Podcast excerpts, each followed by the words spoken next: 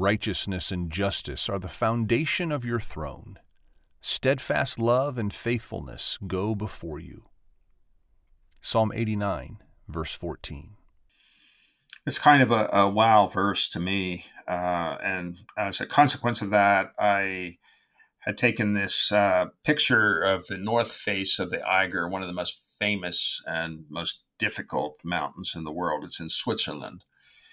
And uh, it's enshrouded to a certain extent with clouds, but you can clearly see this gigantic um, broken face that is almost um, uh, straight up. And it wasn't climbed until 1938 uh, and many many have not uh, have not succeeded in it. But it's a it's an awesome thing, and I think the verse kind of reminds me that if we define righteousness and justice from a worldly point of view, we are way off the trail, way off the mark, uh, because if anything, we are uh, kind of a shadow uh, of the righteousness and justice that is from God. And I write, This kingdom will be built, this kingdom, God's kingdom will be built with the pillars of righteousness and justice, and the king will be blessed forever.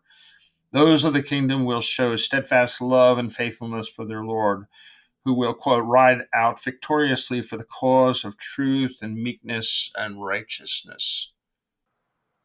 Yeah, the psalmist is um, really setting up in these declarations very foundational characteristics of God, that his righteousness and justice are swallowed up in his steadfast love and his faithfulness, uh, this common pair that we've been seeing in the Psalms over and over. And uh, it's somewhat of a doxology statement. You know, the Apostle Paul, he's moving along talking about salvation elements and all of a sudden breaks into uh, these declarations now to him who is able and uh, these reflections of blessing and praise.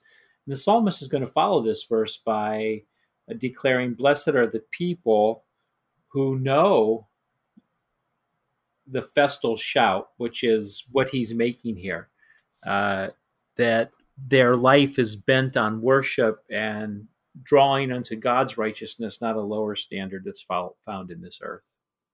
So uh, this is going to sound pretty unknowledgeable on my part. Uh, I know what doxologies are, but I don't know how to define them. Uh, maybe Dox- yeah, doxology comes uh, from the Greek word doxa, which is just to worship and and to give praise. And so these are spontaneous declarations. So um, we uh, often sing doxologies. Uh, churches will sing at the end of their service um, uh, something of bless the Lord and something of his face shining on you.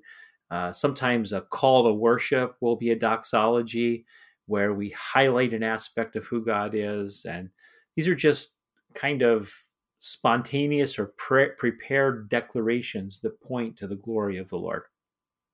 So, Chuck, quoting from uh, Romans 11:36, here's a doxology. For from him and through him and to him are all things. To him be the glory forever. Amen.